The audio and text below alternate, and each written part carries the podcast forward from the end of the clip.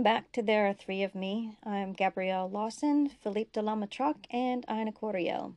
And we're now ready for chapter 20 of Alien Us by Philippe, Philippe de.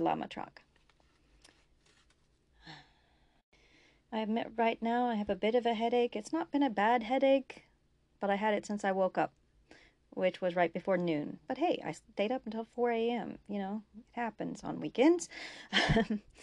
Uh, it's only nine o'clock right now. I'm gonna take something else and maybe read this story with some ice on my head. Okay? Get ready for chapter 20. Star Trek Enterprise Alien Us by Philippe de la Matraque. Chapter 20. Hoshi tried to keep from crying. The overseers wouldn't know what to do with that, and the other females, well, she didn't know what they would do. At first, she tried having Malcolm talk to her, but he just couldn't. It was all he could do to not scream in her mind. He'd turned the dial on his mental console, one way communication from her to him. So she talked, hoping he could still listen, hoping her voice was something of a comfort for him. She told him happy stories of gathering around the tables at family reunions with everyone laughing and talking all at once about what had gone on in the last year. She told him the best, funniest stories from various years. Like the time her sister and brother in law traveled to Prague in the spring only to find five inches of snow on the ground with more in the forecast, and they had to buy gloves and scarves at a second hand shop and try not to fall on the slick cobblestone streets in their athletic shoes. She told him about her trip there when she saw Don Giovanni in the same theater Mozart had premiered it in 1787, how the music had just filled her until her eyes teared up, even in the funny parts. But it was one thing to try and distract him from chemical tests or heat or cold. This was surgery. And she'd been there. She knew the pain of the scalpel, the horror of the probing hands, the seemingly never ending agony searing everything else from her awareness and she hurt for him. She missed him, but she never stopped talking. Malcolm Reed reached for her voice like a lifeline just beyond his grasp. He tried to focus on her words, her stories, but the pain burned white hot inside him, ripping into every corner of his mind, his body. The other surgeries paled in comparison to this one, as a thousand nerve endings shot liquid fire through his nervous system, and he thanked a God he wasn't sure he believed in that they weren't doing this to Hoshi anymore. By the time they were done, he couldn't hear her over his own mental screams. Every prick of the needles closing him up sent new shocks through his groin. He begged for the blackness to envelop him. When it didn't, he didn't even have the strength to imagine the console to tell her goodbye.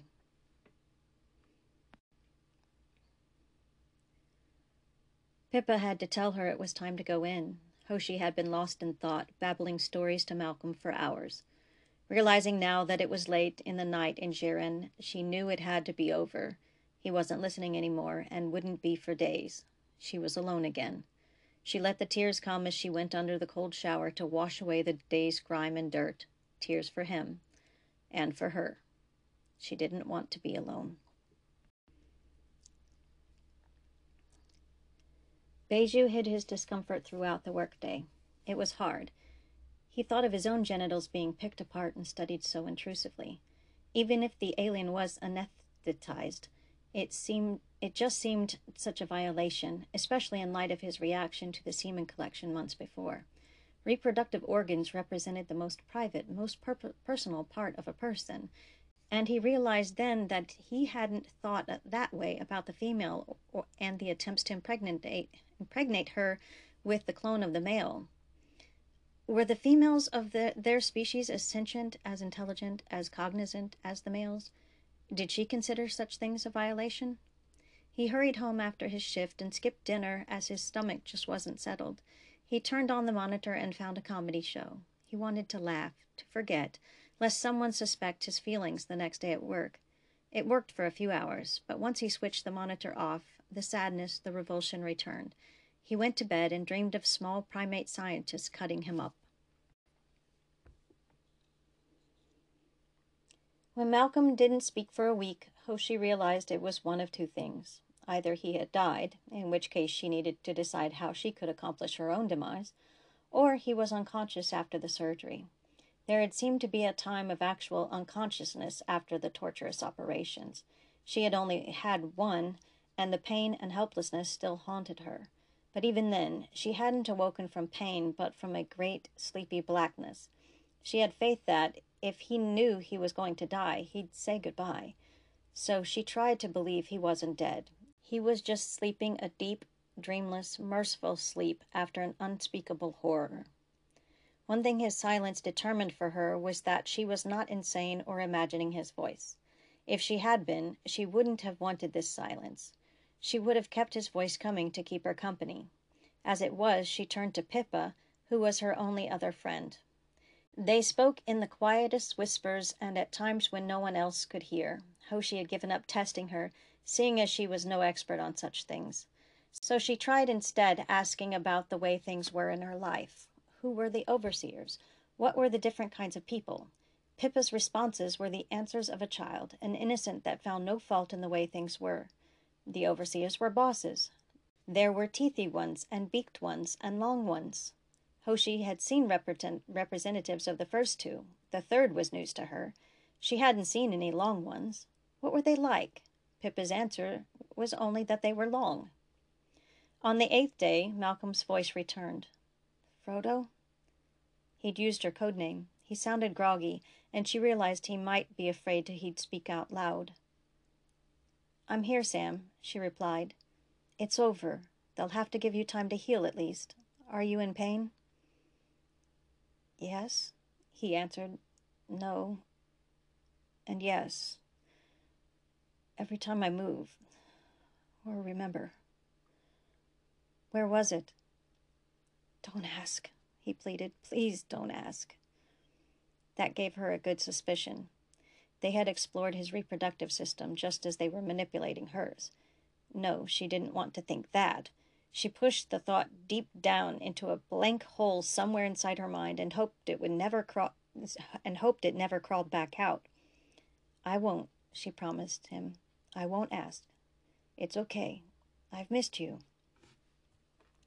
He was silent a while, and she remembered how tired she was after the procedure they'd both endured in Jiren. I'm tired, he finally said. Go to sleep. I'll be here when you wake up. I love you, Malcolm. Love. And then he was gone again into that welcome blackness where the pain and memories couldn't reach him.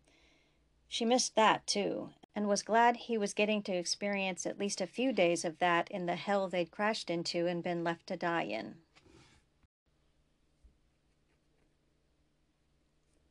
They were too close together. It was apparent.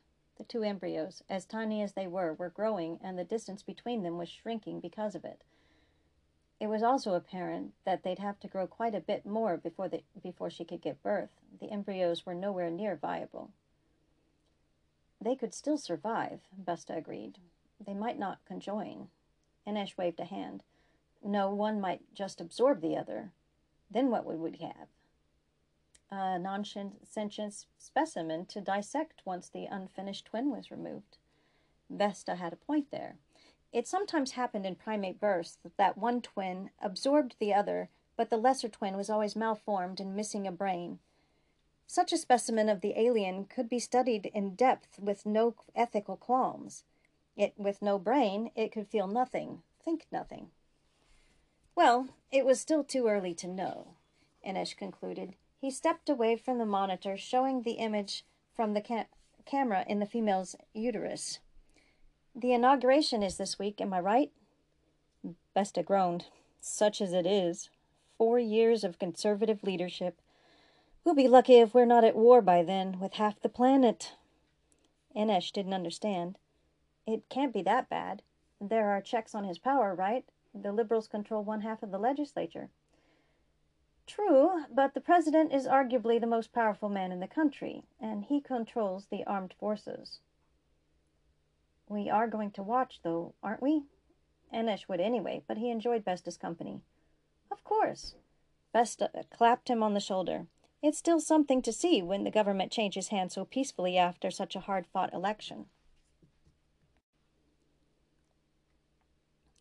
Major Jenna was not comfortable with the addition to his little project with Dr. Kaifa, Kennu the linguist. But as he was the only language expert with clearance and experience with the aliens, the council had decided he and Kaifa should work together where the repeated signal was concerned.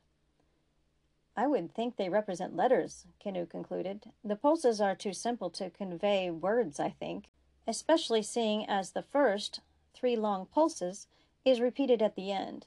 The question, however, is which letters? And what does the whole message mean? Kaifa agreed. Jenna suppressed a sigh. So they were letters. They were no closer to finding a meaning. What do we know of their letters?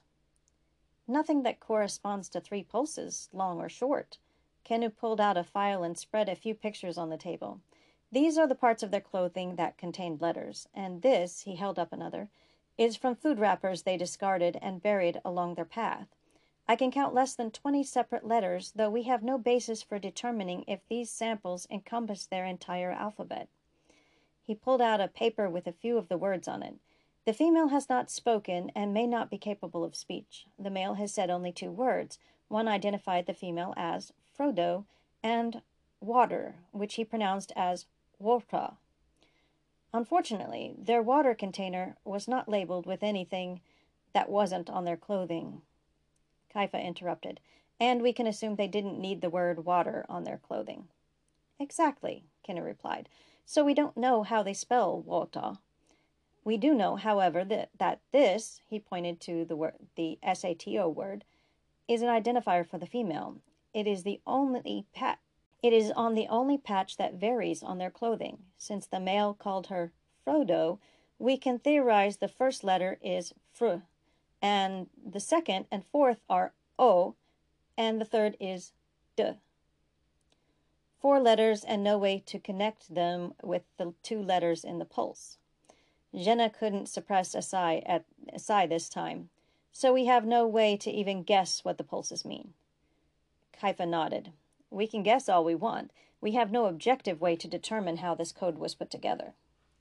Kennu cleared his throat. I think we can determine some clues. Go on, Jenna encouraged. He needed something, anything that could get them closer. The clothing, Kennu said. Except for the size and gender differences, they are identical. The patches would seem to indicate a kind of uniform. It's not civilian wear. Military, then, Jenna decided Kennu was maybe a decent decision after all. Uh, possible, though other groups have uniforms, such as prisoners, emergency workers, even some civilian jobs. I should have said it was it's not casual wear. Kaifa spoke up again. Though not all people who wear uniforms would conceivably be in a small spaceship with the opportunity to crash here, I'd opt for either military or prisoners.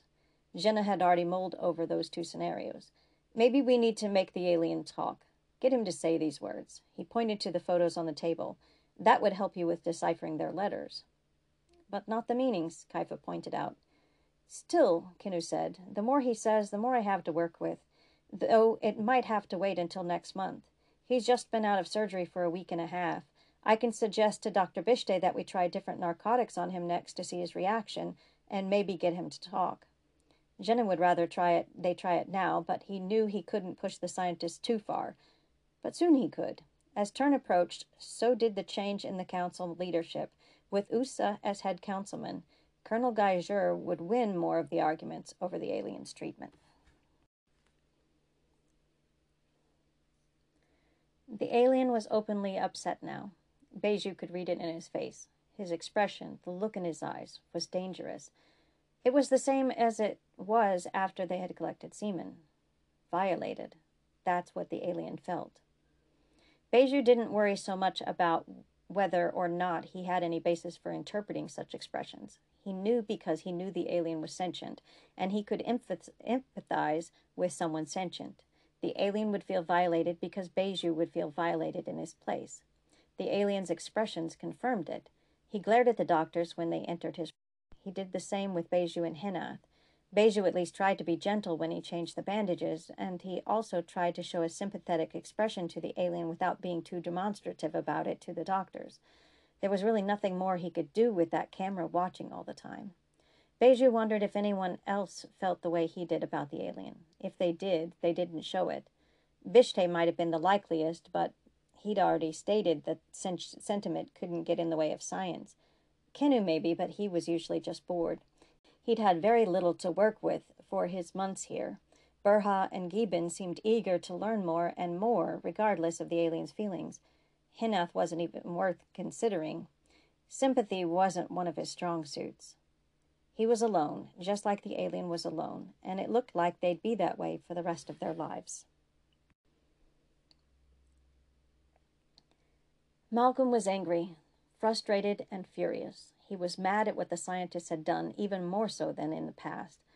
He was also angry at himself for the false hope he'd had that the scientists were done cutting him open. The last few months had been unpleasant, but not nearly so agonizing and traumatic.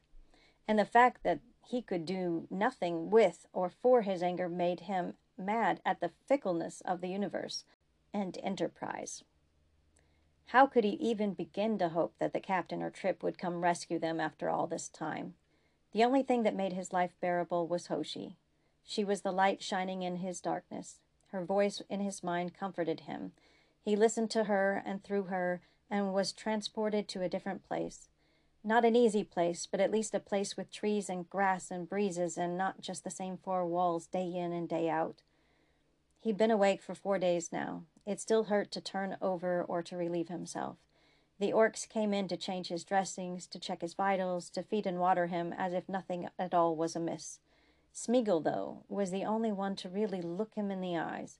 Smeagol's eyes were about the only part of him that Malcolm could even think as think of as expressionable.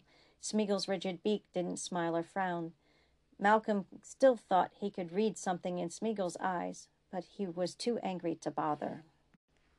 Hoshi showed him a bud on one of the plants she was tending. It was a small, narrow image and a bit fuzzy. Malcolm closed his eyes and adjusted the focus on the panel labeled video on his mental console. The image became clearer but stayed small. See the stuff coming out? she asked. Malcolm concentrated. The image was somewhat translucent, superimposed onto the swirling colors on the back of his eyelids. It winked in and out like a thought on the verge of being forgotten.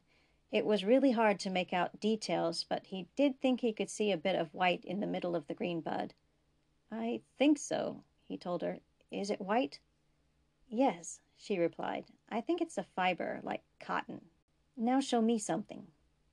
Like what? he wondered to himself.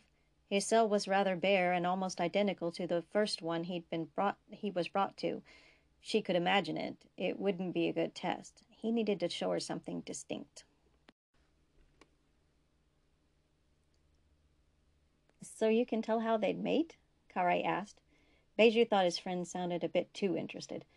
No, not without watching, and that can happen. But we can infer that it's much like our primates, and I'm not going to discuss the details over breakfast. Go home and read a biology book. Karai grunted. You're no fun. Beiju sighed. There's not a lot of reason for fun these days. With Baftanis's new warmonger president and the uprisings in Shirkatissa, the future looks rather dim. There's still turn. Karai reached into a pocket and pulled out a slip of paper. The quotas were posted. I've got my slot. Beiju took the paper to look at it more closely. You got two slots. I knew they'd take you. Karai smiled. I'm sure you'll get some too. You're the best lesser winged they've got there, and Dr. Burha knows it. Yes, but one of us will have to watch the alien for the two weeks everyone else is out creating the next generation. Karai gave him a pointed look. They both said it at the same time. Hinath! Beiju laughed, and it felt so good to laugh again. Two weeks after the inauguration, Enesh and Vesta's workload had tripled. It had doubled when they'd started receiving more data from Jiren, not quite the raw data President Gudai wanted, but not the conc- just the conclusions Dr. Bishte and the others had come to. Now they had the evidence supporting the conclusions. The tripling came when the new president ordered daily reports on their progress with the female and their own conclusions about the male. It's going to be a long four years, Vesta griped. Enesh nodded. He was writing a report on the latest exploring done by the Jiren scientists. It's really fascinating, he said, the number of nerve endings. They could really only estimate, and it's still double that of our primates. So, intercourse is either very painful or very enjoyable for him, Vesta concluded. It would be interesting to see if there's a correlation in the female's genitalia. Enish thought about that and dropped the report on his desk. He moved to another computer and brought up the magnetic, magnetic resonance scan they had taken when the female arrived. He input a command to have the computer highlight the nervous system and then zoomed in on her genitalia. Vesta, look! Vesta came over to join him. There was a structure in the female that he'd never seen in their own primates, and it was loaded with nerve endings, thousands upon thousands of them. Makes one think it's not simply to satisfy a biological imperative toward procreation, Vesta said. They might have intercourse just for purely recreational reasons. Enish tended to agree, but one observation didn't fit. They were together for a month and didn't mate even once, and they had nothing better to do. They were also recuperating from the first invasive exploratory surgery. They might not have been in the mood. Enish nodded again, conceding the point. No, they weren't. Malcolm Reed stared at his food, hard. But while his eyes focused on his dinner, his mind concentrated on amplifying the outgoing video signal. Is it fish? Hoshi asked excitedly. Malcolm nearly smiled. He shifted his gaze to the vegetable beside it.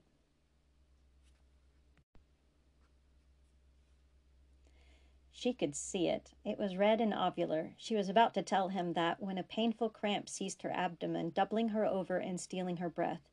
Pippa was near and noticed. She dropped her bag and ran to Hoshi. Hurt? Hoshi couldn't even take a breath to answer. She grimaced in pain. Red, Pippa said. Hoshi looked down and realized she was bleeding. Pippa ran away. None of the other females even stopped working. Finally, the cramp released her, and she blew out a breath she hadn't realized she'd held. What's wrong? Malcolm asked. Cramp, she told him. I'm bleeding. I think I'll be going back to the lab now. She tried to stand, but doubled over again. That might not be a bad thing this time around. She vaguely heard the sound of running feet. Then two strong arms lifted her still bent body up, and then she was whirring past row after row of fibrous plants the females were picking. He was right. Maybe it was a good thing, even if it hurt like hell. Whatever they had put in her was coming out.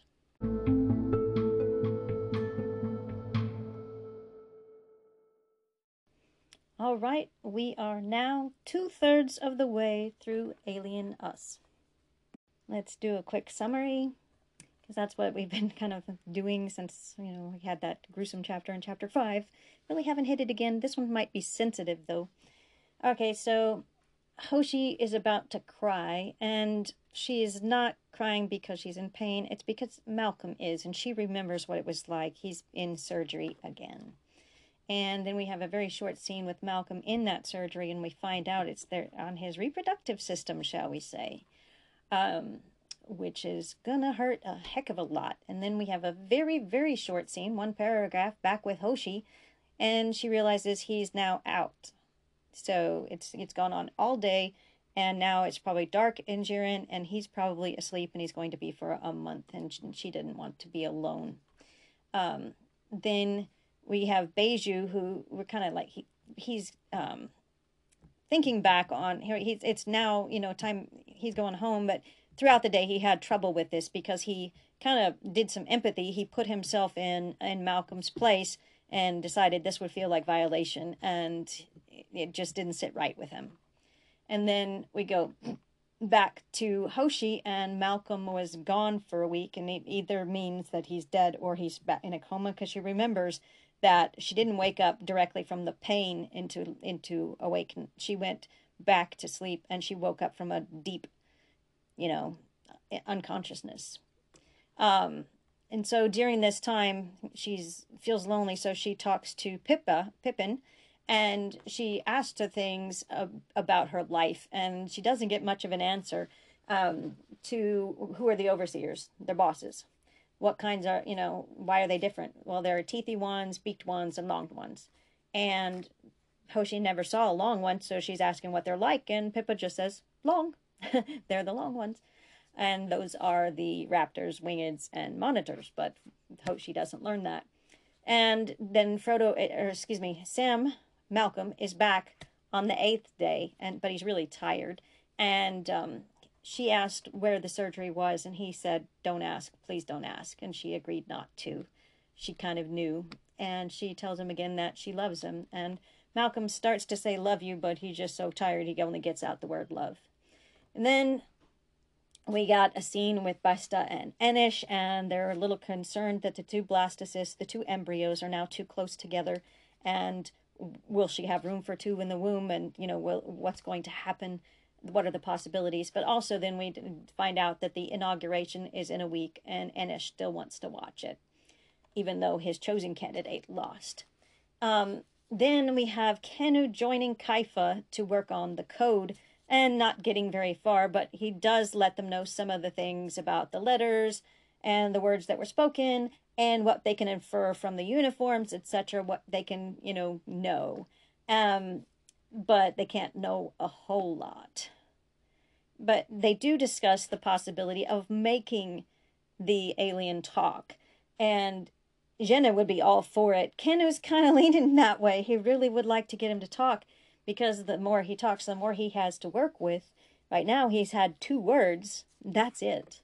Um, then we got Beju again, noting that Malcolm is very upset and he's not too worried about reading into the expressions because now he's done this empathy thing. He would be violated. Therefore, he can read those expressions as confirmation that Malcolm is feeling violated and angry. Um, but, you know, he realizes he can't tell anyone this because he can't risk it. Beju or Bishte might be likely to do this, but he's also said can't let sentiment get in the way of science. And you know, if, if Beju mentioned this and then Bishte denounced him, it, it, it would be bad.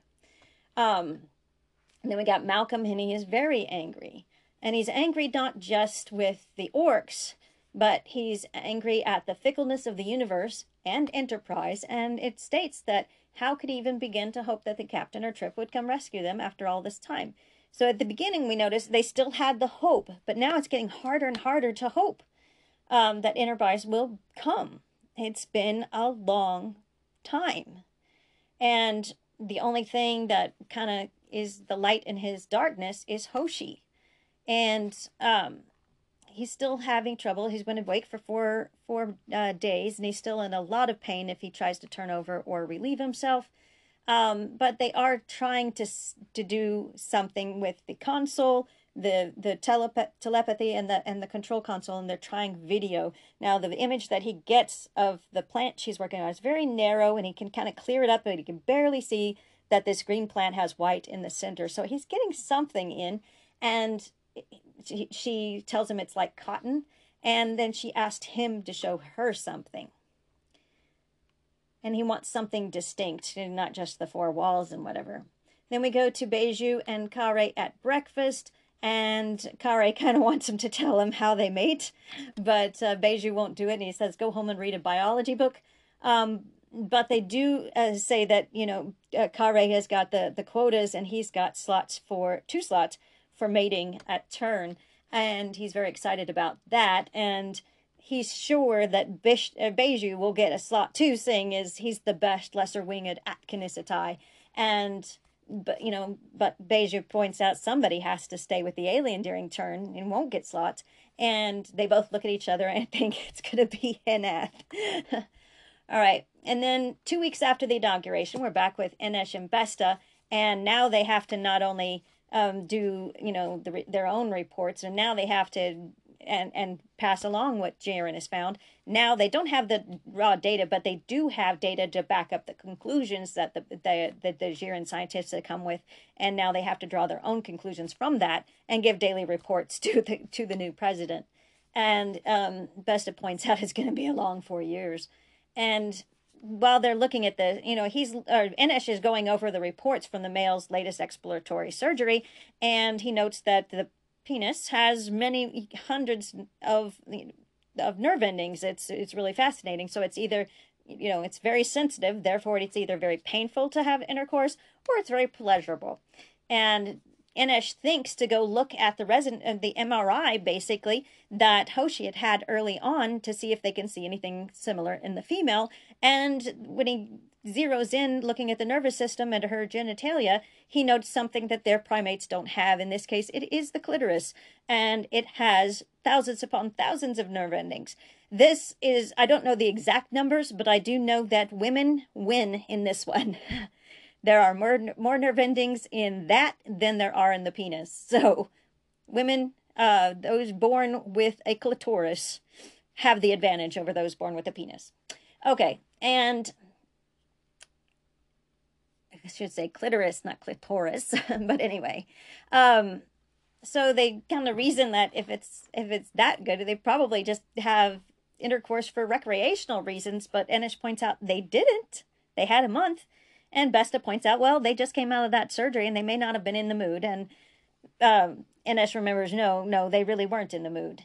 And then we have a very short scene with Malcolm, and he's sharing his food with Hoshi, having her see through his eyes to the other side of a video, and she is able to make out fish, and then she sees a red um, fruit or vegetable. Uh, vegetable. Um, that's in the next, and oh, in the last scene, it's Hoshi. She can see it. It's red and ovular, and then she starts getting stomach cramps, and it's really, really bad. And Pippa notices, and she also notices there's blood. She runs to get help, and big strong arms come and take Hoshi and drag her away. And Malcolm points out might be a good thing that she's going back to the lab, and she uh, thinks yes, it might be because whatever they put inside her is coming out.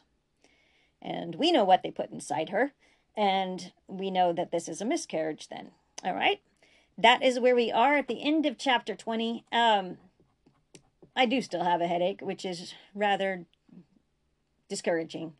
It's not a terrible headache, but it's been going on for more than 10 hours now, probably closer to 11, which is a long time. And I've taken various medicines, not at the same time, give them hours in between. And the last one I took usually does a pretty good job of killing a headache, especially one that isn't tra- tr- truly terrible. And I even have this thing called TheraICE. It's a it's kind of a hat. It's open at the top, but it's kind of a hat that you leave in the freezer, and it can go all the way down around your eyes. It's got a space for the nose. It starts out super cold, so I have to wear a bandana on my head because it's that that cold. It's too cold.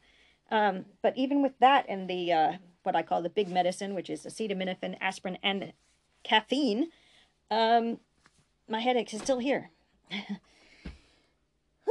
which is not fun, but um, as usual. And having a headache, unless it's really super bad, doesn't really keep me from working, keep me from doing things. It just means I do it through pain, and it's less fun. even not fun things are even less fun when when I have a headache. All right, so I don't. Let's see. What are the anything I can think of to comment on in the writing of this chapter? Hmm. Not. I can't really think of anything that I haven't mentioned already, which is mostly just the summary. So, things are coming undone for Hoshi, but um, probably maybe positive on her side, even though it hurts because she doesn't know exactly what they put inside of her.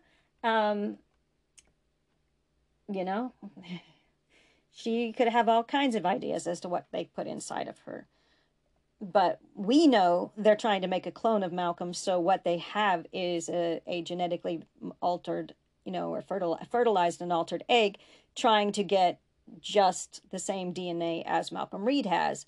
So we know that's what they're trying for, but she could be thinking, what if it's, you know, genetically modified them and her hybrid? Um, something like that. so she has no idea. It could be a, you know, in a sense, a monster. And so she doesn't want to think about it ever. She she makes it she's just living in denial of that thing until now it's coming out. Um, we get a little bit more insight into the females. Pippa can't say any more about the three different kinds of, of species than teethy ones, beaked ones, and long ones. She do, she doesn't name them by their names: wingeds, raptors, and monitors. Um, she can't say anything else about them, then, you know, the long ones are long. Um, so she's she's really not, and by all the evidence, not as smart as as as the males. They really are inferior. Um, I decided that that was going to be that way in this story because it was it was kind of interesting because it's been done before where you have you know the females or the the neuter the the the cogenitor and it turns out they're just as good as the other um that's been done before and so it's actually kind of fun to to switch that up and make the females actually inferior by a lot and it also gives them an excuse to just believe that every other female of every other kind is going to be that way, which is ridiculous if you think about it. If they ever thought that, when there maybe well they'll get there someday, but they now they know there are aliens. If they can really think that there may be many, many, many, many, many, many different kinds of aliens out there, they won't all be like theirs. And so they could have females that are equal or even superior in some cases to men, uh, to males, and that just hasn't occurred to them. And that was important because Hoshi is a linguistic genius. And if I allowed her to speak to them or understand them, you know, if I didn't have that order from Malcolm, if they did try to talk to her, this would be a different story. Because she would be able to understand them. She would be able to converse with them. And they could then force her to to spill the beans. Um plain and simple. If they torture her she would tell them what they want to know. Because that is the result of torture absolutely the result of torture. It's never the truth. It can be a coincidence sometimes that what you want to know turns out to be the truth but usually it's whatever you that you they think the person being tortured wants the pain to stop. So they will tell you whatever they need to tell you to get the pain to stop. Thus many innocent people have been put to death or put in jail or whatever because of torture because they just needed that pain to stop that was the highest priority and so they said what they needed to say to get it to stop. And it's very few people that can actually withstand torture and not break. Um, it's very, very rare. So I didn't want to put that in there and have Hoshi be superhuman and definitely never break. So they had to not torture her.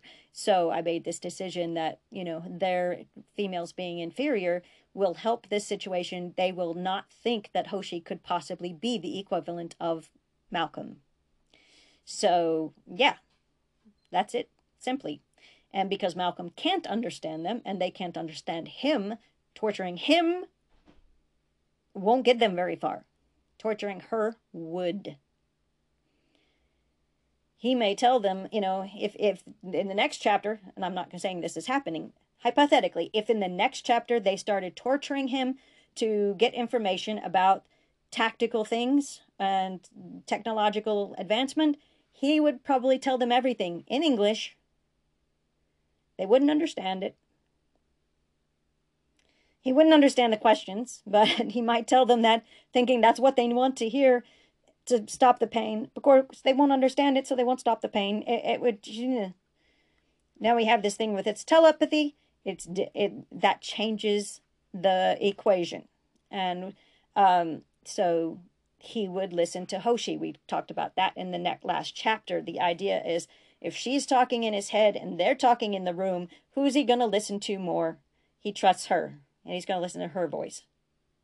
And that's going to change things because then she can say something and he can then repeat it.